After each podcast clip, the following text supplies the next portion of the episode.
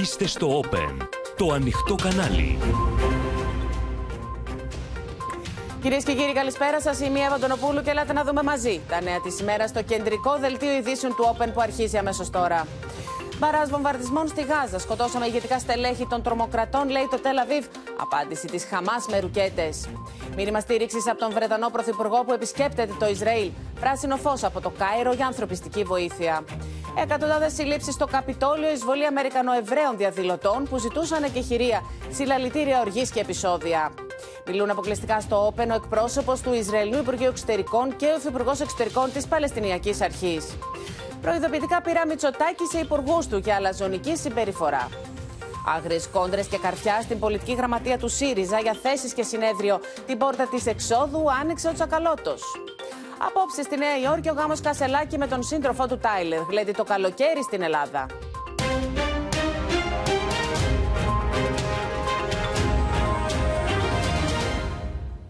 Καζάνη που βράζει είναι η Μέση Ανατολή 13η μέρα του πολέμου. Λίγες ώρες μετά την αναχώρηση του Τζο Μπάιντεν, το Ισραήλ βομβαρδίζει τη Γάζα με αμύωτη ένταση, με την Χαμάς να απαντά με σφυροκόπημα από ρουκέτες προς το Ισραήλ.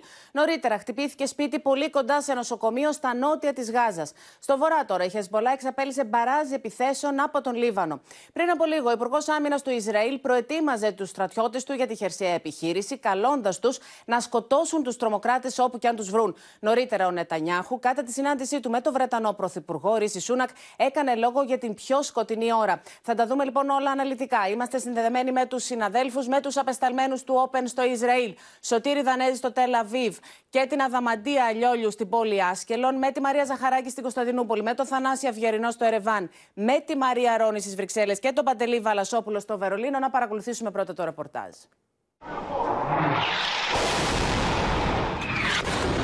Ένα 24ωρο μετά το χτύπημα σε νοσοκομείο της Γάζας με το Ισραήλ και τη Χαμάς να αλληλοκατηγορούνται για την πολύ νεκρή επίθεση, ο Ισραηλινός στρατός σφυροκοπάει αδιάκοπα τη λωρίδα της Γάζας. Μέσα στη νύχτα οι διασώστες εντοπίζουν και μεταφέρουν μικρά παιδιά σε κατάσταση σοκ από τα ερήπια των σπιτιών τους.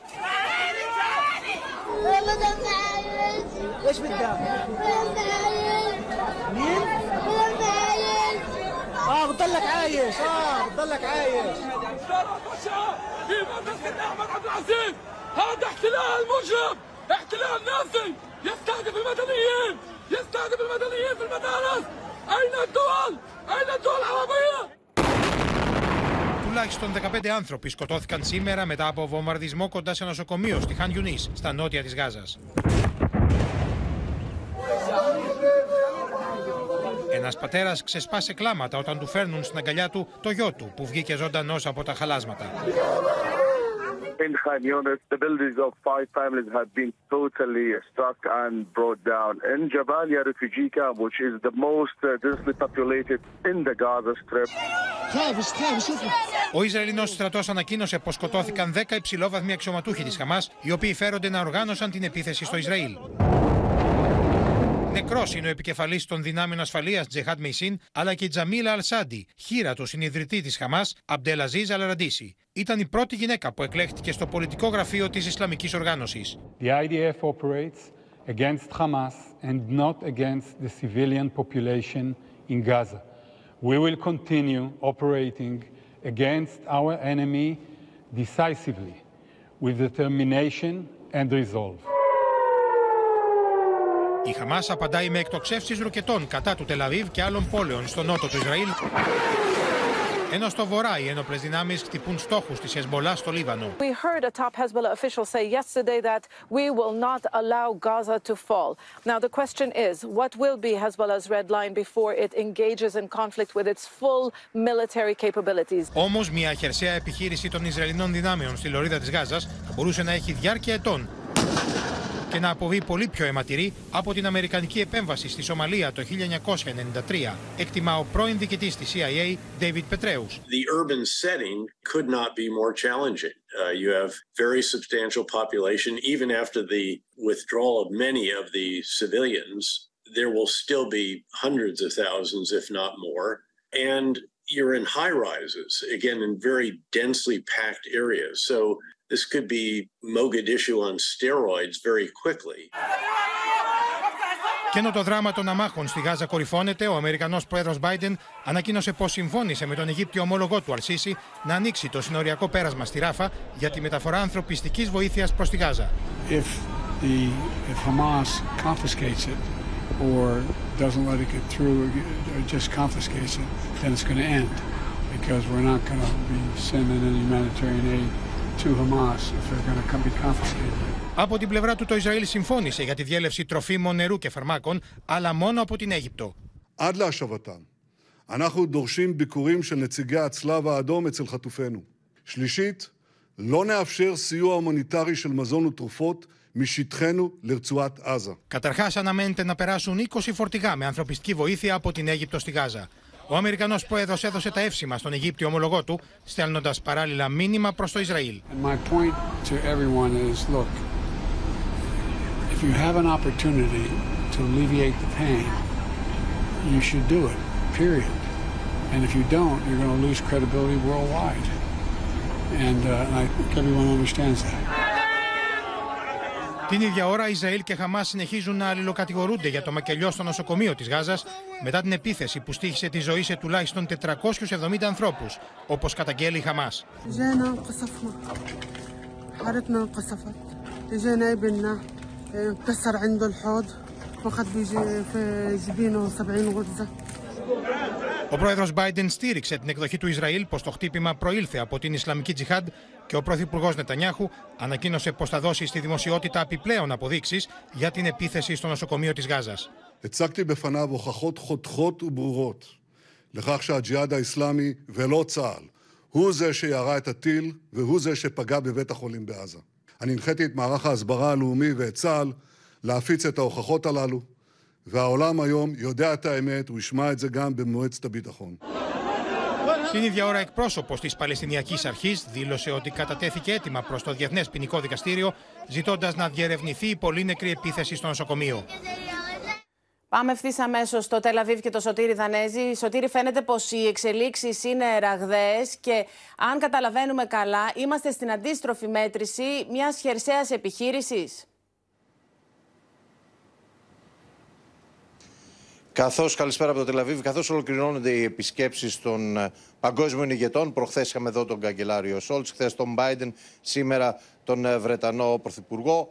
Φαίνεται ότι ξεκινά και η αντίστροφη μέτρηση για την επόμενη φάση της στρατιωτικής επιχείρησης στη Γάζα. Ήδη πληθαίνουν οι αναφορές και οι διαρροές για το τι υπόθηκε στην συνάντηση μεταξύ Biden και Νετανιάχου και παρά το γεγονός ότι ο Biden πίεσε για ανθρωπιστική βοήθεια, για αυτή τη μικρή βοήθεια που μπήκε σήμερα από τη Ράφα, πίεσε για την προστασία των ε, αμάχων, υποσχέθηκε την ίδια ώρα στρατιωτικό υλικό από τις Ηνωμένες Πολιτείες και φέρεται να έδωσε το πράσινο φως στην Ισραηλινή ηγεσία για να προχωρήσει με το σχέδιό της και την υλοποίησή του με την επόμενη φάση των στρατιωτικών επιχειρήσεων και τις χερσαίες επιχειρήσεις στη λωρίδα της Γάζας. Ήδη σήμερα ο Ισραηλινός Πρωθυπουργός Άμυνας, ο Ισραηλινός Υπουργός Άμυνας επισκέφθηκε ξανά τους στρατιώτες των ειδικών δυνάμεων που βρίσκονται στην πρώτη γραμμή με τη Γάζα έτοιμοι να εισβάλλουν. Τους επισκέφθηκε για να τους εμψυχώσει. Τους είπε ότι αυτή θα είναι μια δύσκολη αποστολή που δεν θα κρατήσει μία με δύο μέρες,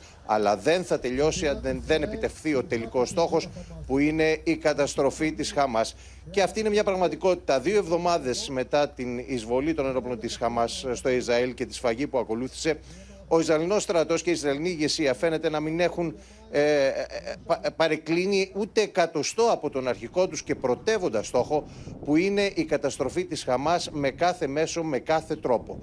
Αυτός ο στόχος λοιπόν θα είναι ο στόχος των επιχειρήσεων οι οποίες αργά ή γρήγορα θα ξεκινήσουν. Θα ξεκινήσουν στο χρόνο που θα επιλέξουν οι Ισραηλινοί στρατηγοί. Θα είναι ο χρόνος που οι μάχημες μονάδες θα βρεθούν στις θέσεις που πρέπει να βρεθούν που οι γραμμές εφοδιασμού θα έχουν στηθεί, που όλοι οι έφεδροι θα βρίσκονται στο πόστο που πρέπει να βρίσκονται και ο στρατός πάρει την εντολή από την πολιτική ηγεσία. Στο ερώτημα δε για το αν, θα υπάρχει, μια, αν υπάρχει στρατηγική εξόδο από αυτή την κρίση και από τις χερσαίες επιχειρήσεις, ακόμη και σε περίπτωση νικηφόρου ε, πολέμου, σήμερα υπόθηκε μια πρόταση για πρώτη φορά από τον αρχηγό της ε, αντιπολίτευσης εδώ στο Ισραήλ. Ο κύριος Λαπίντ, λοιπόν, μιλώντας σε ξένους δημοσιογράφους, ανέφερε για πρώτη φορά την ε, πρόταση που έριξε στο τραπέζι σε περίπτωση που απομακρυνθεί και καταστραφεί η Χαμάς, η λωρίδα της Γάζας, η διοίκησή της να ανατεθεί πίσω στην Παλαιστινιακή Αρχή. Η Παλαιστινιακή Αρχή η οποία εκδιώχθηκε από τη λωρίδα της Γάζας το 2007 από τη Χαμάς, βρίσκεται σήμερα στην ε, Ραμάλα και διοικεί μόνο την ε, Δυτική Όχθη. Δυτική Όχθη παρεπιπτόντως η οποία βράζει και το κλίμα εκεί είναι ήδη εκρηκτικό. Πάντως, Σωτήρη, είναι χιλιάδες οι εφεδροί που είναι συγκεντρωμένοι σε θέσεις μάχης εδώ και τουλάχιστον 11-12 ημέρες. Ναι, αλήθεια είναι αυτό. Υπάρχουν μεγάλες μονάδες εφέδρων που έχουν, ε, ε, έχουν βρεθεί στις θέσεις μάχης αυτές και εδώ υπάρχει και ένα ζήτημα. Δεν μπορείς να κρατάς όλους αυτούς τους, όλους αυτούς τους στρατιώτες εκεί για πάρα πολλές ημέρες. Ε, έχει να κάνει και με το ηθικό των ε, μονάδων, έχει να κάνει και με το, με το χρόνο που μένουν μακριά από τις οικογένειες τους και τα σπίτια τους. Γι' αυτό και η Ισραηλινή ηγεσία τονίζει ξανά και ξανά ότι αυτή δεν θα είναι μια μικρή επιχείρηση, θα είναι μια μεγάλη επιχείρηση, θέλει υπομονή, προσπαθεί να τους τονώσει το ηθικό, να τους ε, ε κρατήσει ετοιμοπόλεμους για την ώρα που θα ληφθεί η απόφαση για τις ε, χερσαίες επιχειρήσεις. Σε κάθε περίπτωση έχουν περάσει 15, 15 ημέρες, Αυτά, αυτά τα σενάρια περιχειρήσεων επιχειρήσεων δεν έχουν φύγει από το τραπέζι. Αντιθέτως, όλα τα σημάδια στο έδαφος είναι εκεί. Όλες οι κινήσεις που γίνονται γίνονται προς αυτή την κατεύθυνση. Ε, φαντάζομαι, έχω την αίσθηση ότι δεν πηγαίνουμε σε μια διαφορετική εκδοχή από που ξέρουμε μέχρι σήμερα, δηλαδή μια κλιμάκωση ε, των στρατιωτικών επιχειρήσεων και ενδεχομένω δυστυχώ μια νέα αιματοχυσία. Λοιπόν, σε ευχαριστούμε. Φαίνεται πω περνάμε στην επόμενη φάση και πάμε στο σημείο αυτό να δούμε ένα ντοκουμέντο φρίκη, ένα ντοκουμέντο θανάτου από το φεστιβάλ Ειρήνη. Πώ ξεκίνησαν όλα πριν από 13 ημέρε. اطلع يا شباب اطلع اطلع يلا يا عمو معهوش مسدس امسك اه بيشردوا والله قلت لكم. في في اهدى اهدى ملك اهدى. خساره على ذخيرتك يا والله هي كانت قويه ولاد خلاص خلاص ابو صايب ابو صايب الذخيره عندنا أيوه ما اهدوا اهدوا بضرب بطنك. المعنوية. كيف العريس وين؟ خلي اطلاق خلي اطلاق أبو صايب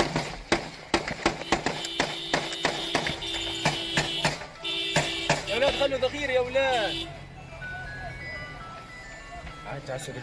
Πάμε και στα νότια, στην Άσκελον. Εκεί μας περιμένει η Αδαμαντία Λιολιού. Είσαι πολύ κοντά στην Γάζα. Να δούμε και ποιο είναι το κλίμα τώρα εκεί, η Αδαμαντία. Ενώ έχεις και έναν απολογισμό για τον αριθμό των νεκρών και από τις δύο πλευρές, αλλά και για τον αριθμό των ομήρων.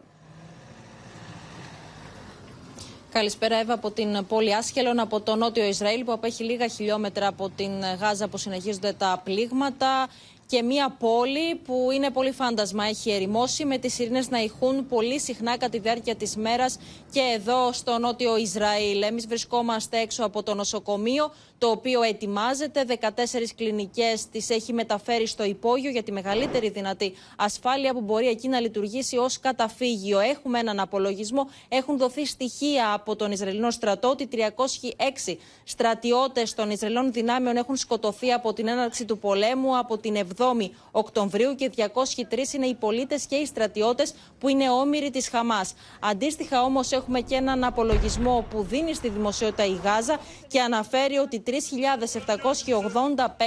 είναι οι νεκροί Παλαιστίνοι από την έναρξη του πολέμου, ενώ 12.000 είναι οι τραυματίες. Την ίδια ώρα μαθαίνουμε ότι τέσσερα νοσοκομεία στη Γάζα έχουν τεθεί εκτός λειτουργίας και αυτό που απασχολεί και δίνεται η προσοχή και των αρχών αλλά και των πολιτών είναι η παροχή της ανθρωπιστικής ε, βοήθειας. Υπήρχε η συζήτηση για το πέρασμα της Ράφα.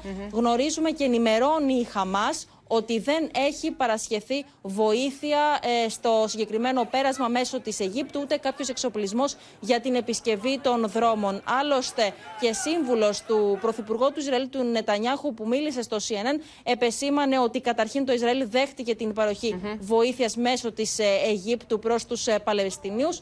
Ωστόσο αυτό σημαίνει ότι δεν θα πρέπει να, η βοήθεια αυτή να περάσει στα χέρια της Χαμάς. Τώρα το άλλο μέτωπο. Στο βορρά να πάμε, να δούμε λίγο τι γίνεται βόρειο εκεί. Ισραήλ. Έτσι.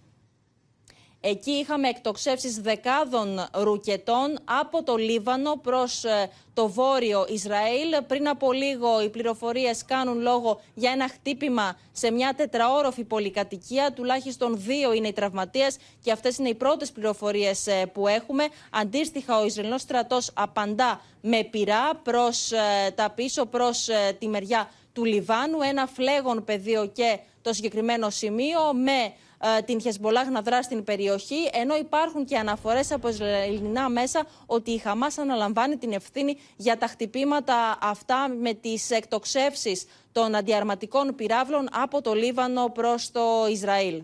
Μάλιστα, Δαμαντία Λιόλιου, ευχαριστούμε πολύ. Μετά τον πρόεδρο των Ηνωμένων Πολιτειών, το Ισραήλ επισκέπτεται και ο Βρετανός Πρωθυπουργός Ρίση Σούνακ για συναντήσεις και με τον πρόεδρο και τον πρωθυπουργό της χώρας. Ο Μπένζαμιν Νετανιάχου χρησιμοποίησε μια φράση του Τσόρτσιλ κατά την κοινή συνέντευξή του με τον Βρετανό Πρωθυπουργό και είπε: Αυτή είναι η πιο σκοτεινή μας ώρα. Με μια πύρινη ομιλία, ο πρόεδρος του Ιράν κάλεσε τις μουσουλμανικές χώρες να απελάσουν τους Ισραηλινούς πρεσβευτές από τις πρωτεύουσές τους και παράλληλα να επιβάλλουν εμπάρκο πετρελαίου στο Ισραήλ. Με τον πλανήτη να παραμένει σε σοκ μετά το χτύπημα στο νοσοκομείο της Γάζας και τις διαδηλώσεις υπέρ των Παλαιστίνων να πολλαπλασιάζονται. Το διπλωματικό θερμόμετρο για την εξέβρεση λύσης χτυπά κόκκινο. Ο Μπενιαμίν Νετανιάχου συναντήθηκε στην Ιερουσαλήμ με τον Βρετανό ομόλογο του Ρισισούνακ, ο οποίος πραγματοποιεί διήμερη επίσκεψη στο Ισραήλ. Hamas are the new Nazis, they're the new ISIS, and we have to fight them together just as the world, the civilized world, united to fight. We also recognize that the Palestinian people are victims of Hamas too. And that is why I welcome your decision yesterday that you took to ensure that routes into Gaza will be opened for humanitarian aid to enter. Μετά την ακύρωση σε τραμερούς και την αναχώρηση Biden, ο πρόεδρος Αιγύπτου Σίση και ο βασιλιάς της Ορδανίας Απτάλα συναντήθηκαν στο Κάιρο με βασικό θέμα συζήτηση την επίθεση του Ισραήλ στη Γάζα. Σε κοινό ανακοινωθέ τους, ζητούν την άμεση διακοπή του πολέμου, ούτως ώστε να αποφευχθεί γενικευμένη καταστροφή στην ευρύτερη περιοχή. Την ίδια ώρα το Ιράν καλεί όλες οι μουσουλμανικές χώρες να απελάσουν τους Ισραηλινούς πρεσβευτές από τις πρωτεύουσές τους και να επιβάλλουν εμπάρκο πετρελαίου στο Ισραήλ.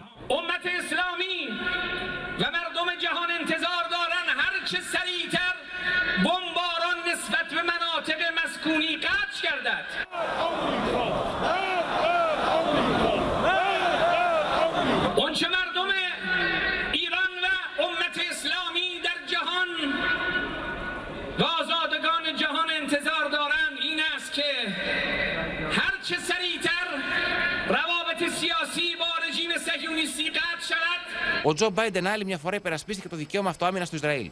I'm the first U.S. president to visit Israel in time of war. I've made wartime decisions. I know the choices are never clear or easy for the leadership. Όλα αυτά την ώρα που ο Ντόναλτ Τραμπ δεν χάνει ευκαιρία να επιτεθεί στον Τζο Μπάιντεν για την εξωτερική πολιτική που ακολουθεί.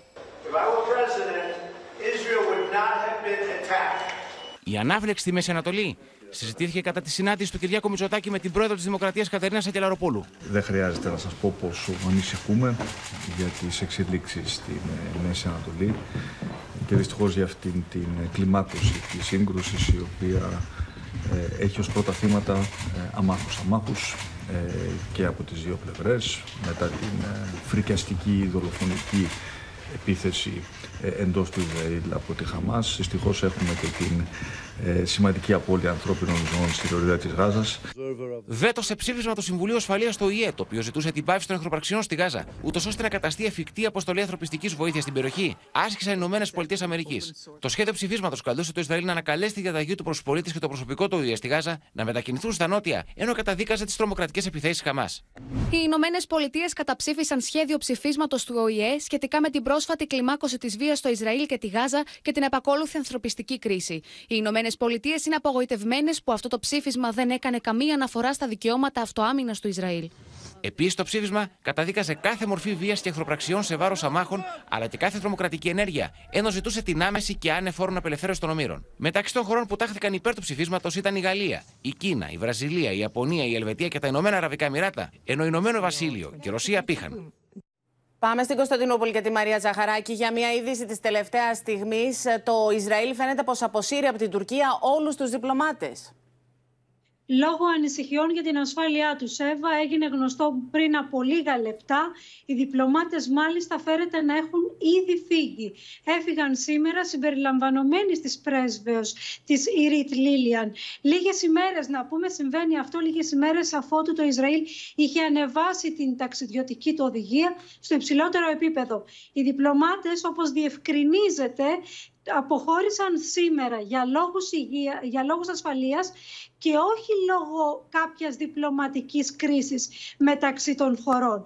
Χθες να πούμε επίσης Εύα, ότι είχε έρθει εδώ αεροπλάνο από το Τέλα Αβίβ στην Κωνσταντινούπολη και χθες το απόγευμα φόρτωσε επιβάτες Ισραηλινούς πολίτες προκειμένου να τους πάρει στο Τελαβίβ καθώς υπήρχε μεγάλος κίνδυνος για την ασφάλειά τους μετά από αυτές τις διαδηλώσεις, τις ογκώδεις διαδηλώσεις που έχουμε δει εδώ και δύο ημέρες να πραγματοποιούνται σε όλη την Τουρκία μετά από το βομβαρδισμό στη Γάζα. Σήμερα όμως είδαμε και ένα ανάθεμα, θα λέγαμε του τουρκικού τύπου, κατά του Μπενιαμίν Νετανιάχου του Ισραηλινού Πρωθυπουργού. Ίσως η Άγκυρα να ποντάρει πλέον σε μια μετα... Νετανιάχου σχέση με το Τελαβίβ. Γι' αυτό ο Ερντογάν προσπαθεί πρώτα να δει εάν μπορεί να κρατήσει ανοιχτούς διάβολους. Στοχοποιούν δηλαδή στον τουρκικό τύπο Μαρία τον ίδιο τον Νετανιάχου στα εξώφυλλα με πολύ επιθετικούς και σκληρούς τίτλους και φωτογραφίες. Ακριβώς, σήμερα τον παρουσίασαν μέχρι και Δράκουλα, η αντιπολιτευόμενη εφημερίδα Σοστζού. Αλλά και όλες οι άλλες εφημερίδες τον, ε, ε, τον κατέτασαν, τον χαρακτήριζαν δολοφόνο, έλεγαν ότι μοιάζει με το Χίτλερ του, του 21ου αιώνα. Ο, Ερντογάν από την άλλη, ενώ ο τύπος βγαίνει έτσι, ο Ερντογάν από την άλλη προσπαθεί ακόμη λεκτικά τουλάχιστον παρά τη λαϊκή οργή, παρά το λαό του και τον τύπο του δηλαδή, να κρατήσει όσο μπορεί κάποιες ισορροπίες μέχρι να δει αν τελικά θα λειτουργήσει αυτή η ισορροπία υπέρ του, διαφορετικά θα πάρει μια πιο καθαρή και πιο ισχυρή θέση σε αυτή τη διένεξη ναι. όπως προβλέπετε. Πάντως αυτό που απέφχεται τώρα ο Τούρκος Πρόεδρος είναι να χάσει την εύνοια της Δύσης. Mm Παρ' όλα αυτά όμως με την εξέλιξη που υπάρχει σήμερα δεν είναι σίγουρο ότι το Ισραήλ και το Τελ Αβίβ κοιτάζει ευνοϊκά ακόμη τον Ρετζέπτα Υπερντογάν. Πάντως, αν ο Νετανιάχο επιβιώσει από αυτήν την ε, κρίση, καταλαβαίνουμε πολύ καλά ότι η σχέση του με τον Ταγί Περντογάν θα διαλυθεί εντελείως, πως ε, θα έχει γκρεμιστεί τελείως ό,τι ε, προσπάθεια είχε γίνει για να συνδεθούν και πάλι οι δύο ηγέτες. Και το λέω φυσικά αυτό γιατί όλοι γνωρίζουμε πως ο τουρκικός τύπος μόνο ανεξάρτητος δεν είναι. Λοιπόν, πάμε και στη Γερμανία και τον Παντελή Βαλασόπουλο, διότι η πηγή των Ευρωπαϊκών Μυστικών Υπηρεσιών Παντελή και στη Γερμανία και στη Γαλλία, στα γαλλικά μέσα, υποστηρίζει τελικά πως τα θύματα του χτυπήματος στο νοσοκομείο πριν από περίπου 24 ώρες δεν είναι τελικά εκατοντάδες. Κάνουν λόγο για πολύ μικρότερο αριθμό. Ναι, καλησπέρα. Πρόκειται για αξιωματούχο πηγή των Ευρωπαϊκών Μυστικών Υπηρεσιών, όπως αναφέρεται σε γερμανικά αλλά και γαλλικά μέσα, ο οποίος μιλάει και λέει ότι ακριβώς τα θύματα του χτυπήματος στο νοσοκομείο δεν είναι με τίποτα εκατοντάδες είναι μερικές δεκάδες. Μεταξύ 20 και 50 λέει αυτός ο αξιωματούχος. Το κτίριο του νοσοκομείου έχει μείνει άθικτο και είχε εκενωθεί πολλές ώρες πριν. Δεν φαίνεται, λέει ο ίδιος, να ευθύνεται το Ισραήλ. Υπάρχουν σοβαρές ενδείξεις γι' αυτό. Ο ίδιος λέει ότι έχει χτυπηθεί το πάρκι του νοσοκομείου με μια ρουκέτα που έχει δημιουργήσει έναν μικρό κρατήρα και δεν μπορεί αυτός ο κρατήρας, να, ε, μια τέτοια ρουκέτα, να έχει σκοτώσει 500 άτομα όπως αναφέρουν οι Παλαιστίνιοι. Τώρα να σου πω ότι ήταν σήμερα να ξεκινήσει μια περιοδεία στη Μέση Ανατολή Υπουργός Εξωτερικών της Γερμανίας, η κυρία Μπέρμποκ, Ιορδανία, Ισραήλ, Αίγυπτο και όλες αυτές τις χώρες. Όμως πριν λίγες ώρες ανακοινώθηκε ότι δεν θα γίνει, ματαιώνεται αυτή η περιοδία για λόγους ασφαλείας. Ίσως επειδή μπορεί σύντομα να υπάρξει κλιμάκωση. Εύα. Ακριβώς. Ευχαριστούμε, Παντελή Βαλασόπουλε. Μένουμε εμείς στο χτύπημα, κυρίες και κύριοι, διότι Ισραήλ και Χαμάς αλληλοκατηγορούνται για το ποιος έκανε το χτύπημα στο νοσοκομείο στη Γάζα. Οι αναλυτές τώρα στα διεθνή δίκτυα έχουν βάλει τα ντοκουμέντα στο μικροσκόπιό τους. Πάμε να δούμε ποια είναι τα συμπεράσματά τους.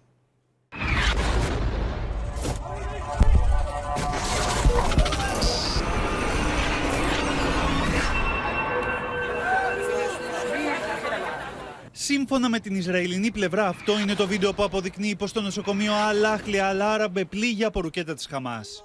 You can show that you can see the rockets. This is the uh, left red stamp fired over the hospital, which is the right, and you can see the blast. So that is proof of the fact that it came from the Gaza Strip, uh, cam uh, our uh, cameras, Channel 12's cameras. As uh, spokesperson and digital spokesperson tweeted that Israel did the hit, thinking that there is around this hospital a base for Hamas, and then he deleted that tweet. Analysis of our aerial footage confirms that there was no direct hit to the hospital itself. The only location damage is outside the hospital in the parking lot where we can see signs of burning Σύμφωνα με φωτογραφικό ντοκουμέντο που παρουσίασε το βρετανικό BBC, ο κρατήρας για τον οποίο οι Ισραηλινοί ισχυρίζονται πως είναι εξαιρετικά μικρός για να προέρχεται από δικό τους χτύπημα, έχει εξεταστεί ήδη από τους Παλαιστινίους. Two men searching through the crater we showed you earlier.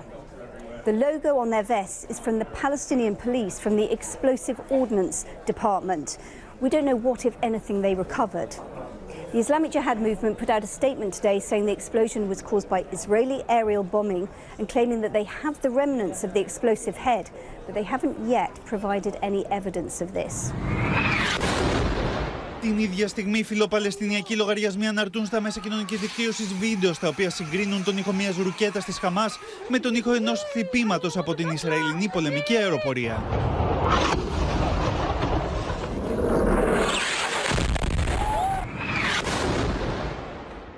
Οι αναλύσει των στρατιωτικών αναλυτών των Αμερικανικών μέσων συγκλίνουν στο ότι η ρουκέτα τη Χαμά θα μπορούσε να είναι αυτή που χτύπησε το νοσοκομείο. A rocket has a trajectory of a brick once it doesn't have a force behind it, so it immediately drops, flame out. Yeah. So it loses its rocket motor and then it just drops down. But what you also have when that happens is the fuel that's part of the rocket uh, that hasn't burned. Την Τετάρτη και το Συμβούλιο Εθνικής Ασφαλείας των Ηνωμένων Πολιτειών μέσω της εκπροσώπου του υποστήριξε πως το Ισραήλ δεν ευθύνεται για την επίθεση στο νοσοκομείο. Με τη διεθνή κοινότητα να είναι σε κάθε περίπτωση σοκαρισμένη από τις σκληρές εικόνες και τον μεγάλο αριθμό των νεκρών μετά την έκρηξη. Πάμε στο Θανάση Αυγερινό στο Ερεβάν, διότι ο Δημήτρη Μετβέντεφ, Θανάση, ο πρώην πρωθυπουργός της Ρωσίας και πολύ στενός συνεργάτης του Βλάντιμιρ Πούτιν, έκανε λόγο ακόμα και για χρήση πυρηνικών στον πόλεμο του Ισραήλ με τη Χαμάς. Τι ακριβώς είπε; Καλησπέρα, Εύα. Το κλίμα βαραίνει διεθνώς. Το Κρεμλίνο στέλνει με όλους τους τρόπους μηνύματα ότι υπάρχει σοβαρός κίνδυνος να εμπλακούν περισσότερες χώρες στη νέα ανάφλεξη και ξεχωρίζει ανάμεσα σε αυτά τα μηνύματα η τοποθέτηση του Δημήτρη Μετβέντεφ ότι είναι υπαρκτό το πιο ακραίο σενάριο, δηλαδή ακόμη και το ενδεχόμενο να χρησιμοποιηθούν πυρηνικά στη Μέση Ανατολή ένα σαφές υπονοούμενο προς την πλευρά του Ισραήλ, τη χώρα που όλοι γνωρίζουν ότι διαθέτει πυρηνικά όπλα, αλλά δεν το παραδέχεται. Ενώ τόσο το Ισραήλ όσο και η Δύση επιδιώκουν πάση θυσία να μην αποκτήσει πυρηνικά η Τεχεράνη. Κατά το Μετβιέντεφ, οι πόλεμοι σε Ουκρανία και Παλαιστίνη είναι συγκοινωνούντα δοχεία από πολλές απόψεις, με μόνο ε, μία από τις πλευρές να είναι τα ανατοϊκά όπλα που έχουν διαρρεύσει στη μαύρη αγορά και χρησιμοποιούνται στη Μέση Ανατολή. Ε, τους φόβους για το ενδεχόμενο κλιμάκωση σε γειτονικές χώρες εξέφρασε και ο Ρώσος Υπουργός Εξωτερικών, ο Σεργέη Λαυρόφ. Ε, μίλησε για σοβαρό ενδεχόμενο μετακύλησης της ανεξέλεγκτης κατάστασης σε ένα περιφερειακό πόλεμο. Κατά το Ρώσο Υπουργό, τεράστια είναι η ευθύνη των ΗΠΑ γιατί κατέστρεψαν τη διαπραγμάτευση καταργώντας ουσιαστικά το κουαρτέτο όπου συμμετείχαν ο ΙΕ, η Ευρωπαϊκή Ένωση και η Ρωσία και ήθελαν να μονοπολίσουν το Παλαιστινιακό δίνοντας οικονομικά ανταλλάγματα στους Παλαιστίνιους για να μην διεκδικούν την ίδρυση κράτους, όπως είπε, που είναι όμως η μόνη λύση. Κατά τον κύριο Λαυρόφη, οι Ηνωμένες Πολιτείες δεν είναι έτοιμες για κατάπαυση πυρός, γι' αυτό άσκησαν βέτο στο σχετικό ψήφισμα στον ΟΗΕ και βέβαια χαρακτήρισε ο Ρώσος Υπουργός Εξωτερικών προκλητική την προσπάθεια πολλών δυτικών χωρών να φορτώσουν τα πάντα για άλλη μια φορά στο Ιράν. Τέλος είπε ότι συζητάει η Μόσχα με την Τουρκία την πρόταση για εγγυήσεις ασφάλειας και να κλείσω με μια ανησυχητική, άλλη μια ανησυχητική είδηση. Φαίνεται πως πυκνώνουν τα επεισόδια στη Μαύρη Θάλασσα. Δύο ρωσικά μαχητικά Σουχόη 27 σηκώθηκαν για να αναχαιτήσουν τρία βρετανικά αεροσκάφη. Τα δύο ήταν μαχητικά Ταϊφούν και το ένα ήταν αεροσκάφος RC-135 του ραδιοηλεκτρονικού πολέμου. Ε, είχαμε και παρόμοιο περιστατικό πριν από μερικά 24 ώρα με αμερικανικό αεροσκάφος και όλα Ε, αυτά... την τη ώρα που ο στιγμή Ρίσης ο Πούτιν Σούνακ είπε ότι βρίσκεται στο ξεκίνησαν- Ισραήλ, να θυμίσουμε. Και ο Πούτιν έχει πει ότι έχουν ξεκινήσει περιπολίες ε, ρωσικών αεροσκαφών με χρήση των υπερχητικών πυράβλων Κινζάλ. Ευχαριστούμε πολύ τον Θανάση Αυγερινό. Ο εκπρόσωπος του Υπουργείου Εξωτερικών του Ισραήλ μίλησε στην απεσταλμένη του Όπεν, Αδαμαντία Λιόλιου, για τη χερσαία επιχείρηση, το χρόνο της. Διεμήνυσε πως το Ισραήλ δεν θα σταματήσει τον πόλεμο αν δεν πάρει πίσω τους ομήρους και επέμεινε πως το χτύπημα στο νοσοκομείο στη Γάζα δεν έγινε από το στρατό του. There was a blast at hospital in Gaza, and Palestine insisted that Israel is responsible. What do you think? Who do you believe? A terrorist organization or a democratic state who is doing researchers, inquiries, checking, giving out videos, showing the pictures of what happened? We showed the pictures of the crater, that, that there is no crater, that the, the, the, the, the missile was a, a malfunction of the Jihad Islamic missile who, who fell in the compound of the hospital and not on the hospital. We have a live stream of a TV channel who was, uh, you know, live streaming what happens in, in, in Gaza, who shows how the missile went up and then down in the region of the hospital. Do the United States trying to hold back Israel at this war? Look, Israel is a sovereign country. We are not uh, a part of the United States. Of course, we appreciate the friendship of the United States. We appreciate what the United States is doing for us. And of course, we are listening to President Biden. And that's what we said.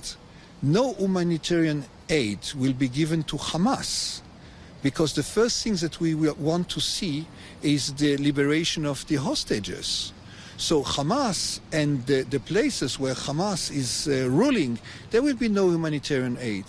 But we designated a safe place for the uh, Palestinian people living in Gaza, for the one who do not want to be a toy in the hands of, of the Hamas. But again, of course, we are listening to Mr. Biden, but Mr. Biden has also to understand 203 Israelis hold, uh, held captives in Gaza, abducted from their homes, from their bed. We cannot be the good guy, even though that we are the good guy. Are the military forces of Israel close to a major ground attack? I would wish to give you the scoop, but I won't. We don't know. We don't know. We, diplomats, don't know. What we know is that the goal of the operation is to free our hostages at any, in any way possible, and to crash and eliminate the threat of Hamas. Ακούσαμε κυρίες και κύριοι την επίσημη θέση του Ισραήλ. Να ακούσουμε τώρα και την επίσημη θέση της Παλαιστινιακής Αρχής στην Δυτική Όχθη. Ο πεσταλμένος του Όπεν Σωτήρης Ζανέζης μίλησε με τον Υφυπουργό Εξωτερικών της Παλαιστινιακής Αρχής, ο οποίος μίλησε για έναν πόλεμο που ξεκίνησε πριν από 75 χρόνια, έκανε λόγο για εντιφάντα και απέφυγε να χαρακτηρίσει τρομοκρατική οργάνωση την Χαμάς.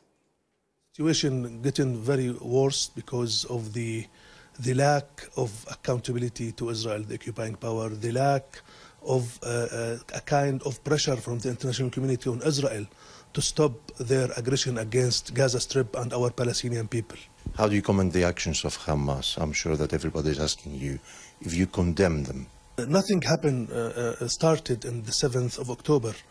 Actually, the question started 75 years before, and from the beginning of this year, there were 230 Palestinians were killed by Israel, and this is the fifth or sixth aggression against Gaza and the, and the Palestinian people.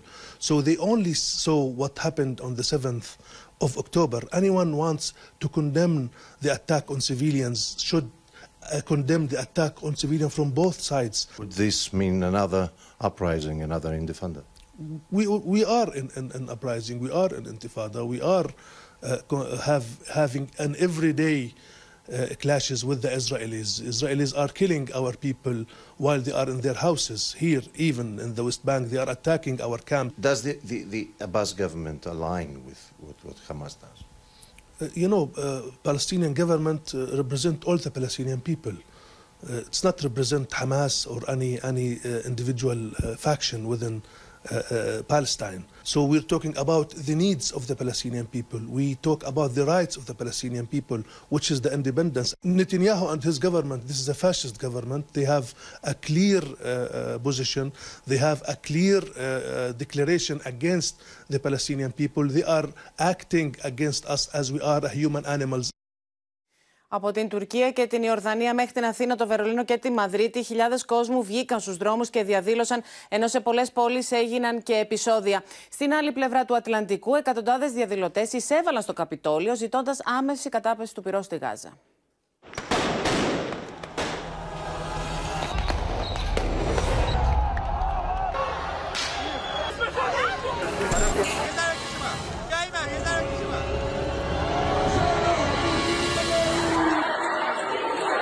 Την ώρα που φλέγεται η Μέση Ανατολή, εκατοντάδες Αμερικανοεβραίοι ακτιβιστές εισβάλλουν στο Καπιτόλιο στην Ουάσιγκτον.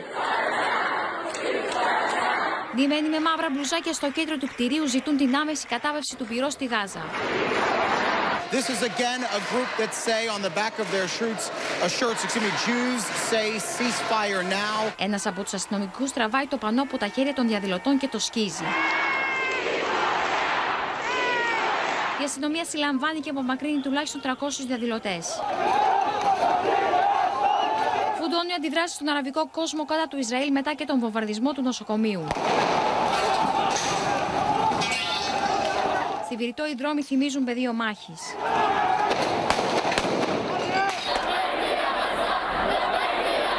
Ξέσπουν συγκρούσεις μεταξύ αστυνομίας και διαδηλωτών κοντά στην Αμερικανική πρεσβεία. Οι διαδηλωτέ κυματίζουν σημαίες της Παλαιστίνης και ανάβουν φωτιά σε κτίρια.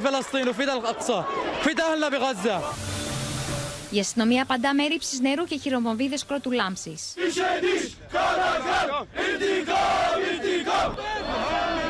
Στην Κωνσταντινούπολη, χιλιάδες διαδηλωτές περικύκλωσαν το Ισραηλινό προξενείο προσπαθώντας να σπάσουν τον αστυνομικό κλειό. It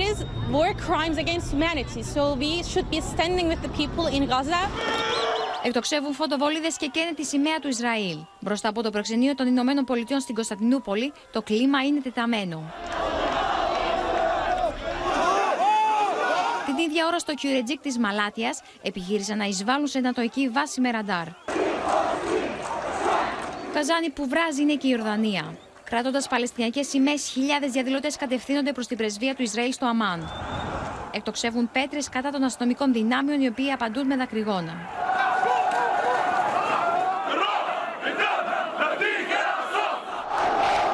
Παρόμοια εικόνα στην Ιεμένη. Χιλιάδες πολίτες στην πρωτεύουσα Σαανά διαδήλωσαν υπέρ των Παλαιστινίων. Πλήθος διαδηλωτών πλημμύρισε το κέντρο της Αθήνας σε πορεία συμπαράστασης στον Παλαιστινιακό λαό. Δεν έλειψαν όμως και τα επεισόδια. Συγκρούσει ξέσπασαν και σε άλλες ευρωπαϊκές χώρες κατά τη διάρκεια συγκεντρώσεων. Ο πεσταλμένο του Όπεν Σωτήρης Δανέζης βρέθηκε στη Ραμάλα της Δυτικής Όχθης, εκεί όπου πλήθος κόσμου ξεχύθηκε στους δρόμους υπέρ των Παλαιστινίων. Κάθε μεγάλη διαδήλωση που ξεκινά τον τελευταίο καιρό από εδώ το κέντρο της Ραμάλα και την κατεχόμενη Δυτική Όχθη καταλήγει σε αιματογυσία.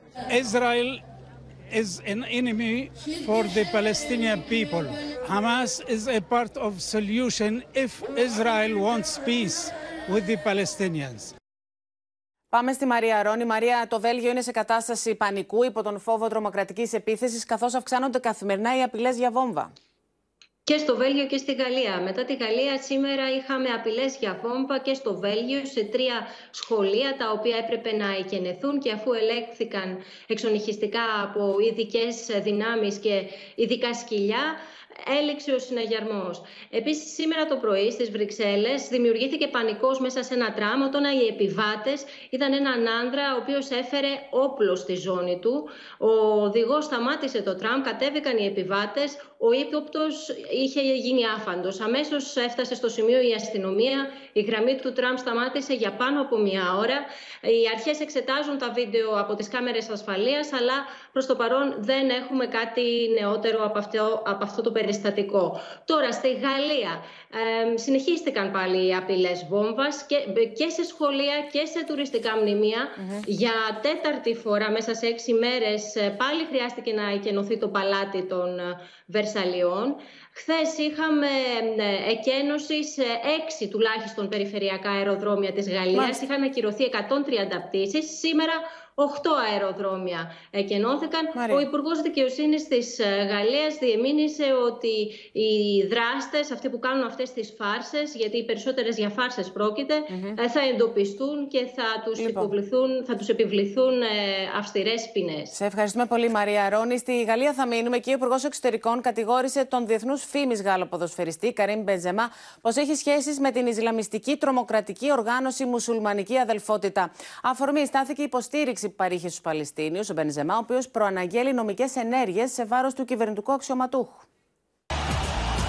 Σε δίνη έχει περιέλθει η σχέση του διεθνούς Γάλλου επιθετικού Καρύμ Μπενζεμά με τη γαλλική κυβέρνηση με αφορμή τον πόλεμο Ισραήλ-Χαμάς. Ο εκ των κορυφαίων επιθετικών της σύγχρονης εποχής με αλγερινές ρίζες και αφοσιωμένος μουσουλμάνος πήρε θέση για την πολύ νεκρή διαμάχη δύο ημέρες πριν τον βομβαρδισμό του νοσοκομείου στη Γάζα. Όλες μας προσευχές για τους κατοίκους της Γάζας που είναι για άλλη μια φορά θύματα αυτών των άδικων βομβαρδισμών που δεν λυπούνται γυναίκες ή παιδιά.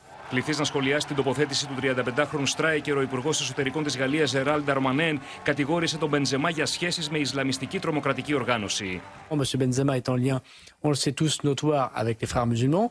Nous attaquons à une hydre qui sont les frères musulmans parce qu'ils donnent un djihadisme d'atmosphère, comme le disait Gilles Kepel. Μία ημέρα μετά τη σοκαριστική δήλωση του Γάλλου Υπουργού Εσωτερικών, Γαλλίδα Γερουσιαστής πρότεινε την επιβολή συμβολικών αλλά σκληρών μέτρων σε βάρος του Γαλλοαλγερινού ποδοσφαιριστή και κατόχου της χρυσής μπάλας. Si ces informations euh, étaient avérées, qu'on puisse engager des poursuites pour indignité nationale ou d'échange de nationalité. C'est gravissime. Euh, des liens euh, avec euh, le terrorisme euh, aujourd'hui. Ο Καρύμ Μπενζεμά ζει πλέον στη Σαουδική Αραβία και αγωνίζεται στην Άλλη Τιχάντ. Τηρεί πιστά το Ραμαζάνι και επιδεικνύει συχνά τη βαθιά πίστη του στα κοινωνικά δίκτυα. Εξάλλου, ο νέος σταθμός της καριέρας του έγινε και με θρησκευτικά κριτήρια. Είναι σημαντικό να βρίσκεσαι σε μια μουσουλμανική χώρα όπου ήδη νιώθω ότι οι άνθρωποι με αγαπούν. Είμαι πιστός, οπότε είναι σημαντικό για μένα. Ο παρασημοφορημένος Γάλλος επιθετικός δεν άφησε αναπάντητες τις κατηγορίες σε βάρος του και μέσω του δικηγόρου του προανήγγειλε νομικά μέτρα. Ο Καρύμ Μπενζεμά δεν είχε ποτέ την παραμικρή σχέση με αυτόν τον οργανισμό. Επέλεξε επίσης να ζει στην Αραβία που επικήρυξε την εν λόγω τρομοκρατική οργάνωση, κάτι που η Γαλλία δεν έκανε ποτέ. Εξετάζουμε την διαδικασία εναντίον αυτού του Υπουργού. Ο Γάλλος κυβερνητικός εκπρόσωπος από την πλευρά του πρόσθεσε με νόημα ότι τα τελευταία χρόνια έχει παρατηρήσει μια ανεπαίσθητη στροφή στις πεπιθήσεις του Καρύμ Μπενζεμά προς το ριζοσπαστικό Ισλάμ και μια προσπάθεια από πλευράς του προσιλητισμού μέσω του ποδοσφαίρου. Αλλάζουμε θέμα. Θυελώδης ήταν η συνεδρία της πολιτικής γραμματείας του ΣΥΡΙΖΑ με την ενότητα του κόμματος να δοκιμάζεται, καθώς μοιάζει το κόμμα να είναι χωρισμένο στα δύο. Η πρόταση Κασελάκη για συνέδριο στα τέλη Φεβρουαρίου υπερψηφίστηκε. Ωστόσο, ο νέος αρχηγός δέχτηκε σφοδρά πειρά από την νοσοκομματική αντιπολίτευση και για την ομιλία του στον ΣΕΒ, αλλά και για τις επιδόσεις του κόμματος στις εκλογές. Συζητήσεις έχει προκαλέσει τώρα η ενηγματική τοποθέτηση Τσακαλώτου για την ενότητα του κόμματος και για αποφάσεις που θα ληφθούν τις επόμενες εβδομάδες. Η πολιτική γραμματεία του ΣΥΡΙΖΑ, μετά από μια 7ωρη συνεδρίαση σε συγκρουσιακό κλίμα, ενέκρινε την πρόταση Κασελάκη για συνέδριο στα τέλη Φλεβάρι. Όμως οι αντιπαραθέσεις και η ψηφοφορία θυμίζουν πρόβα διαζυγίου. Από τα 41 μέλη υπερψήφισαν τα 20, 10 καταψήφισαν, 8 επέλεξαν λευκό, ενώ οι Γιάννης Ραγκούση, Στέφανος Ζουμάκας και Θανάσης Θεοχαρόπουλος απουσίαζαν από την ψηφοφορία. Ο Στέφανος Κασελάκης συμμετείχε διαδικτυακά από τις ΗΠΑ και εισηγητικά κράτησε ήπια στάση, προτρέποντας τους συντρόφους του της μειοψηφίας να στραφούν στα προβλήματα των πολιτών. Εκεί πρέπει να επικεντρώσουμε όλοι μας τη σκέψη και την αγωνία. Όχι σε ανούσιους ανταγωνισμούς εντός του κόμματος που δεν αφορούν κανέναν έξω από εμάς, αλλά και αποθούν αυτούς που θέλουν να μας εμπιστευτούν για να λύσουμε τα προβλήματά τους. Το μήνυμα προς την ομπρέλα ήταν σαφές. Θέμα ότι... η ελίτ. Κατασκευή είναι από κάτω δεν είναι από πάνω. Γι' αυτό μιλάμε για τις αδιαμεσολάβητες σχέσεις. Δεν χρειάζονται οι πολιτικές μεστίε πολλές φορές. Αλλά πάλι λέω, δεν καταλύονται τα όργανα. Τα όργανα υπάρχουν. Αλλά, ναι, το λέτε... δεν είναι ιερατείο. Οι προειδοποιήσεις πάντως πέφτουν στο κενό. Ο ΣΥΡΙΖΑ θυμίζει δύο κόμματα σε ένα. Η επίθεση σκουρλέτη στο Στέφανο Κασελάκη είναι ενδεικτική του χάσματος που χωρίζει τις δύο πλευρές. Η τοποθέτησή σου στο ΣΕΒ δεν έχει σχέση με καμία εκδοχή της αριστεράς. Ο τρόπος που έχεις λειτουργήσει μέχρι σήμερα είναι άκρος διχαστικός. Έχεις καλύψει όλο το τοξικό κλίμα που αναπαράγεται καθημερινά από διάφορα κομματικά παράκεντρα. Ότι δοκιμάζεται η ενότητα προφανώς σε μια διαδικασία Άρα δοκιμάζεται. Ωστόσο, θέλω να σας θυμίσω ότι αυτό δεν είναι κάτι το οποίο σήμερα συμβαίνει στο ΣΥΡΙΖΑ. Πορευόμαστε τόσα χρόνια βεβαίως και με τις διαφορετικότητε πραγματικότητέ μας. Η Έφη Αξιόγλου έβαλε στο στόχαστρο την άποψη Κασελάκη πως το κεφάλαιο είναι εργαλείο για τη μείωση των ανισοτήτων και την ευημερία, ενώ ο Γιάννης Ραγκούσης έβαλε ευθέως εναντίον του. Δεν αλλάξαμε ηγεσία για να παρακολουθούμε να πηγαίνουμε από το κακό στο χειρότερο και από τη δεύτερη θέση στην τρίτη. Στους επικριτές Κασελάκη απάντησε ο Νίκος Παπάς. Πρέπει να συνειδητοποιήσουμε ότι έγινε εκλογή ηγεσίας και να μην συμπεριφερόμαστε σαν να μην έγινε. Υπήρξαν φωνές κριτικής που ήταν κατελάχιστο βιαστικές και άδικες. Αν υπάρχει θέμα ανάκλησης της ρύθμισης εκλογής Προέδρου από τη βάση, να τεθεί. Τοποθέτηση που μούδιασε πολλούς ήταν ο χρησμός του Ευκλήδη Τσακαλώτου για το άμεσο μέλλον. Η ενότητα θα δοκιμαστεί τις επόμενες εβδομάδες. Παραμένω στρατευμένος στην υπόθεση της ανανεωτικής και ριζοσπαστικής αριστεράς. Την επόμενη περίοδο θα φανεί αν αυτή η υπόθεση έχει μέλλον εντός του ΣΥΡΙΖΑ. Σε κάθε περίπτωση, οι αποφάσεις είναι μπροστά μας. Υπάρχουν πολλοί που μπορούν να διαφωνήσουν μεταξύ τους για το ποια είναι η σωστή απόφαση. Αλλά είμαι σίγουρος ότι με πολλούς και πολλές συντρόφους και συντρόφισε θα παραμείνει η σχέση που έχουμε οικοδομήσει εδώ και δεκαετίες. Όποιος αισθάνεται αυτά τα παπούτσια να του είναι λίγο μεγάλα, γιατί εμείς προσπαθούμε να μεγαλώσουμε το νούμερο και θέλεις τα πιο στενά, ε, είναι δικαίωμά του, είναι επιλογή του. Όποιος δεν αισθάνεται καλά σε αυτό, είναι ελεύθερος. Ελεύθεροι. Είμαστε ένα δημοκρατικό αριστερό κόμμα. Δεν είναι με το ζόρι. Άλλη αψημαχία έχει πρωταγωνιστεί τον Παύλο Πολάκη, ο οποίος, όταν έψαξε τους προηγούμενους τομεάρχες στο ζήτημα του Ταμείου Ανάκαμψης αλλά και στην πανδημία με την στήριξη Τσιόδρα, δέχτηκε συντονισμένα πειρά από Σκουρλέτη, Τσακαλώτο και Ξανθό. Δεν δημοσιοποιήθηκε η λίστα με τις εταιρείες που παίρνουν τα χρήματα από το Ταμείο Ανάκαμψης. Λέγαμε ότι και εμείς στον Τσιόδρα θα βάζαμε και χάσαμε πέντε μονάδες. Μιλάς εσύ που πήγες κόντρα στους επιστήμονες για τα εμβόλια και πληρώσαμε τη στάση σου; Κάθε φορά βγαίναμε για 10 λεπτά στην τηλεόραση, τα πρώτα πέντε απαντούσαμε για τις δηλώσεις σου. Είσαι ο καλύτερος χορηγός του Μητσοτάκη. Πάμε στο Χρήστο Τσιγουρή. Χρήστο, η εικόνα είναι πως είναι δύο κόμματα πλέον και το ερώτημα τώρα είναι αν ο Ευκλήδης Τσακαλώτος είναι αυτός που θα ανοίξει πρώτος στην πόρτα. Είναι εμφανές το ψυχικό χάσμα, αν μου επιτρέπεις, που υπάρχει ανάμεσα στις δύο πλευρές. Το είδαμε στην οξύτητα των τοποθετήσεων. Ε, βλέπουμε ένα σχίσμα ακόμα και στους συσχετισμούς. Η πρόταση του Στέφανου Κασελάκη για το συνέδριο τέλη Φλεβάρι πήρε 20 ψήφους. Βεβαίως οι άλλοι ψήφοι δεν αθρίζονται, ωστόσο είναι περισσότεροι από εκείνους που ενέκριναν. Είναι 21 ψήφοι. Δείχνει δηλαδή ακόμα και αποτύπωση των συσχετισμών ότι είναι πολύ δύσκολο να υπάρξει εδρεωμένη πλειοψηφία έτσι όπως έχουν τα πράγματα. Ήταν μια δύσκολη κεντρική ε, πολιτική γραμματεία. Φαίνεται όμως, όπως ρωτάς, ότι θα είναι πιο δύσκολη η κεντρική επιτροπή στις ε, 11 Νοεμβρίου, καθώς όλα δείχνουν ότι ο Ευκλήδης Τσακαλώτος όλο και περισσότερο κάθε μέρα κινείται προς μία τροχιά απομάκρυνσης με βάση και τη χτεσινή τοποθέτηση. Άφησε κάποια περιθώρια, αλλά δείχνουν ότι τα πράγματα να παίρνουν τον δρόμο τους. Και το λέω αυτό γιατί σήμερα, ας πούμε, η Ομπρέλα είχε οργανωτικό συνάντηση, διαβούλευση νωρίτερα για τα επόμενα βήματά της. Την ώρα προετοιμάζεται για την Κεντρική Επιτροπή, την ώρα που οι συνεργάτε του Στέφανου Κασελάκη υποστηρίζουν ότι ξεκινάει τώρα ο οδικό χάρτης των όσων αποφασίστηκαν χτε. 13 περιφερειακά συνέδρια, μοναδικός αντίπαλος του ΣΥΡΙΖΑ είναι η κυβέρνηση. Βεβαίως, μένει να δούμε πώς θα εξελιχθεί αυτός ο δημόσιος διάλογος πια που γίνεται μέχρι την Κεντρική Επιτροπή, καθώς φαίνεται ότι αυτή η ημερομηνία θα είναι οριακή. Και βέβαια, επειδή είχαμε και άλλα θέματα στο ΣΥΡΙΖΑ, να σου πω ότι με αφορμή το επόμενο θέμα που θα δούμε, συνεργάτες πηγές του ΣΥΡΙΖΑ καλούν την κυβέρνηση με αφορμή το γάμο Κασελάκη ναι. να τοποθετηθεί εάν θα φέρει προ ψήφιση το νόμο για τα ομόφυλα, για τον πολιτικό γάμο στα ομόφυλα ζευγάρια. Σε ευχαριστούμε πολύ και εκεί θα πάμε τώρα σε στενό οικογενειακό κύκλο. Παντρεύεται αυτή την ώρα στη Νέα Υόρκη ο πρόεδρος του ΣΥΡΙΖΑ με τον σύντροφό του Τάιλερ Μάκμπεθ. Η ανακοίνωση έγινε από τον ίδιο τον Στέφανο Κασελάκη εχθές στην πολιτική γραμματεία του κόμματος με την εκπρόσωπο του ΣΥΡΙΖΑ Δώρα Βιέρη να δίνει σήμερα λεπτομέρειες μέσω του Open για το γάμο αλλά και για το πάρτι που θα ακολουθήσει το καλοκαίρι στην Ελλάδα. Παρά τη θυελώδη συνεδρίαση της πολιτικής γραμματείας και τα σύννεφα της διάσπασης να πυκνώνουν, ο πρόεδρος του ΣΥΡΙΖΑ δεν παρέλειψε να ενημερώσει τους συντρόφους του ότι σήμερα παντρεύεται στη Νέα Υόρκη με πολιτικό γάμο το σύντροφό του Τάιλερ, με τα συντροφικά πυρά να δίνουν τις κοιτάλεις της ευχές για βίων ανθόσπαρτων. Ευχές. Ε, και εγώ να του ευχηθώ του συντρόφου του Στέφανου και του Τάιλερ βίων ανθόσπαρτων, να είναι ευτυχισμένοι, να είναι υγιείς. Αυτό είναι πάρα πολύ σημαντικό ε, το 2023 και όσο προχωρά ο χρόνος να δίνουμε τις ευκαιρίες ισότιμες σε όλους τους ανθρώπους να γεύονται την ευτυχία και τη χαρά έτσι όπως αυτοί την αξιολογούν. Η γλέντι θα γίνει και στη χώρα μας. Α, θα γίνει πάρτι εδώ. Θα, θα γίνει γλέντι. Το, το, καλοκαίρι σε μια έτσι παραμεθόρια περιοχή. Ευχές έστειλε και η Έλενα Κρήτα με ανάρτησή της στο facebook. Καλωστέριωτη. να ζήσετε και να γεράσετε στο ίδιο μαξιλάρι. Ευχές δέχτηκε όμως και από το αντίπαλο στρατόπεδο με τον Άδωνη Γεωργιάδη να μην αφήνει ασχολίαστη αυτή την εξέλιξη. Να ευχηθούμε δύο ανθόσπαρτων στον κύριο Κασελάκη και στον κύριο Τάιλερ σήμερα που έμαθα ότι έρχονται εις γάμου κοινωνίαν. Ο Στέφανος Κασελάκης, άλλωστε, από την πρώτη στιγμή σύστησε το σύντροφό του Τάιλερ στο ευρύ κοινό, με αποκορύφωμα τη βραδιά της νίκης τους στις εσωκομματικές εκλογές του ΣΥΡΙΖΑ, που τον ευχαρίστησε δημόσια. Πάρα απ' όλα, να ευχαριστήσω τη δική μου προσωπική οικογένεια, χωρίς την οποία δεν θα μπορούσα να είμαι εδώ. Και αυτό είναι ο Τάιλερ και η πάλι σκηνή μας. Ο Στέφανος Κασελάκης, που εξ αρχής έδειξε μια διάθεση να μοιράζεται με τον κόσμο πτυχές της προσωπικής του ζωής, δεν είχε κρύψει σε συνέντευξή του το όνειρό του να αποκτήσει μαζί με τον σύντροφό του δύο γιους με τη μέθοδο της παρένθετης μητέρας, ξεσηκώνοντας μάλιστα θύελα αντιδράσεων. Τάιλερ και εγώ θα θέλαμε να αποκτήσουμε δύο αγόρια. Τον Απόλλωνα και τον Ηλία. Τα έχετε βαφτίσει κιόλας; Θα κάνω.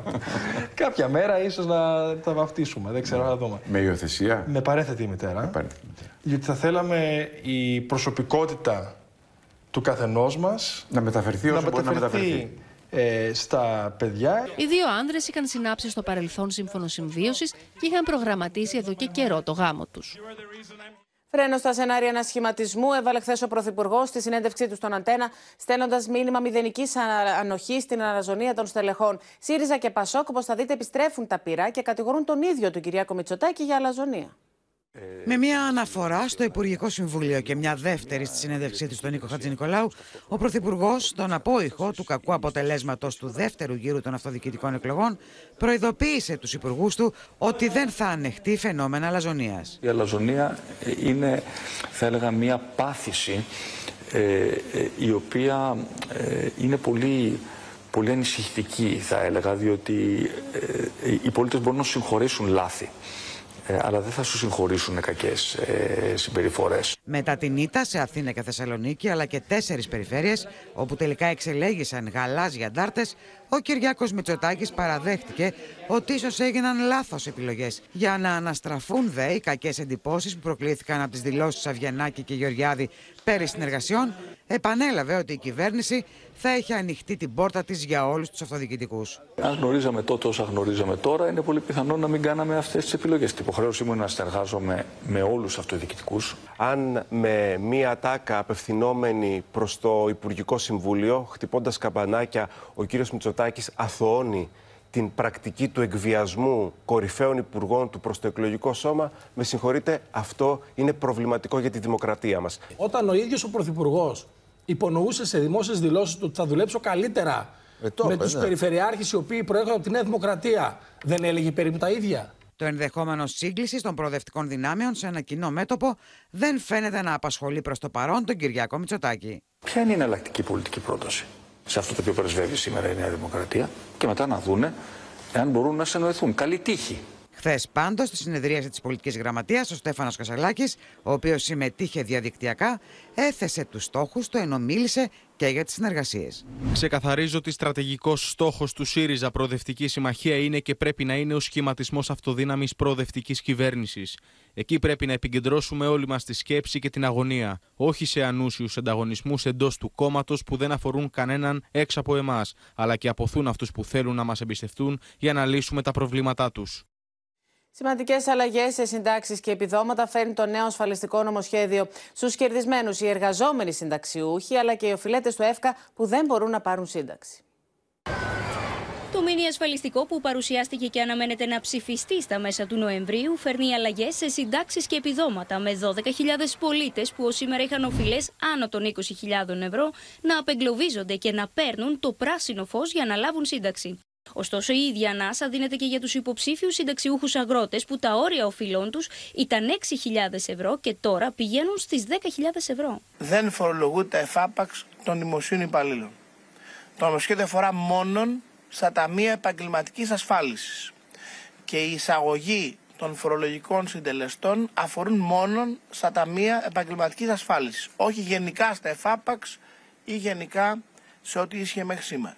Ενθάρρυνση στην νομιμή εργασία των συνταξιούχων με την κατάργηση της περικοπής του 30% δίνει η κυβέρνηση, καθώς κερδισμένοι από το νέο νομοσχέδιο βγαίνουν περίπου 35.000 συνταξιούχοι που εργάζονται. Αν για παράδειγμα σήμερα ένας συνταξιούχος με σύνταξη 1.200 ευρώ έχει κρατήσει 360 ευρώ, με το νέο νομοσχέδιο, αν εργάζεται από 1η Πρώτου του 24, θα κερδίσει το 100% της σύνταξής του και θα κρατείται μόνο το 10% από το μισθό με κέρδος 282 ευρώ το μήνα. Στο μήνυ ασφαλιστικό δίνεται για πρώτη φορά η δυνατότητα στους ανάπηρους συνταξιούχους που λαμβάνουν αναπηρική σύνταξη να εργαστούν για να ενισχύσουν το εισόδημά τους.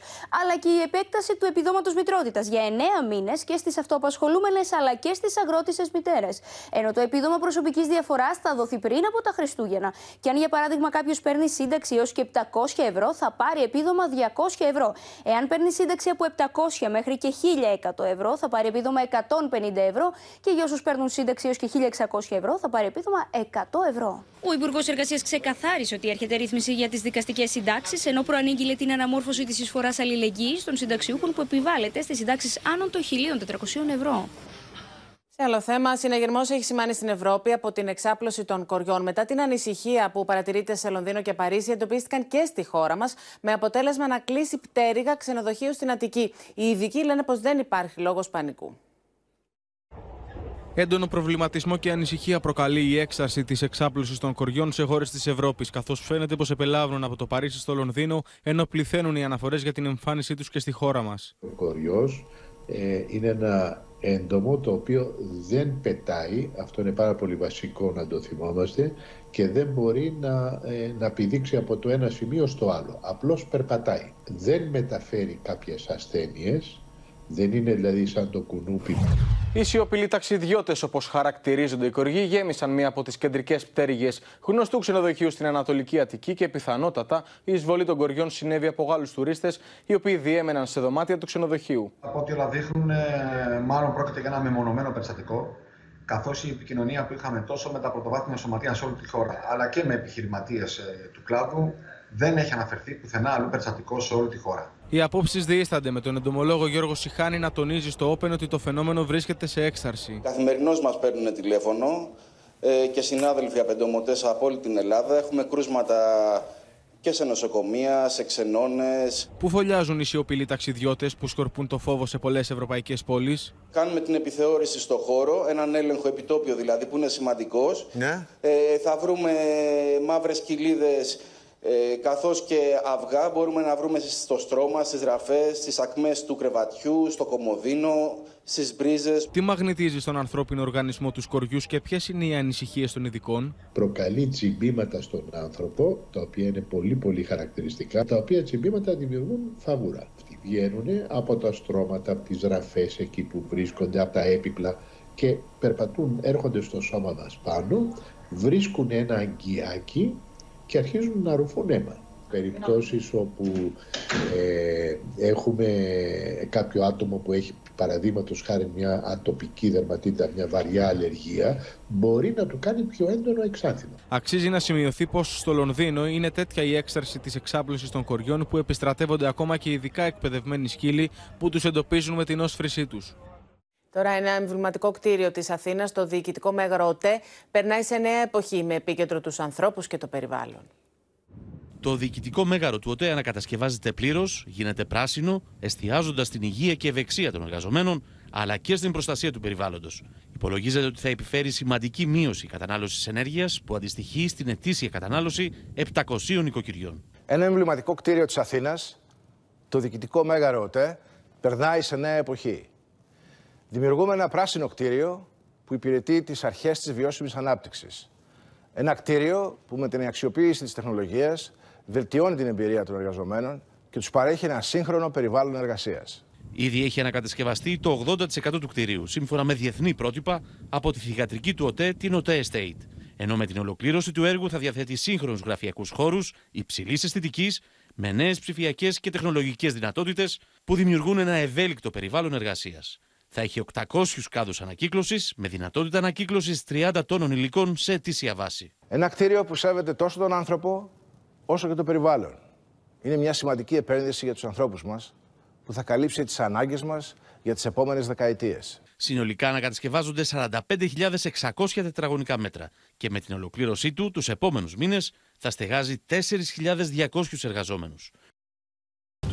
Στο σημείο αυτό, κυρίε και κύριοι, το δελτίο μας ολοκληρώθηκε. Μείνετε συντονισμένοι στο Open. Αμέσως μετά ακολουθεί η δραματική σειρά εποχής έρωτας φυγάς. Από όλους εμάς να έχετε ένα υπέροχο βράδυ. Καληνύχτα.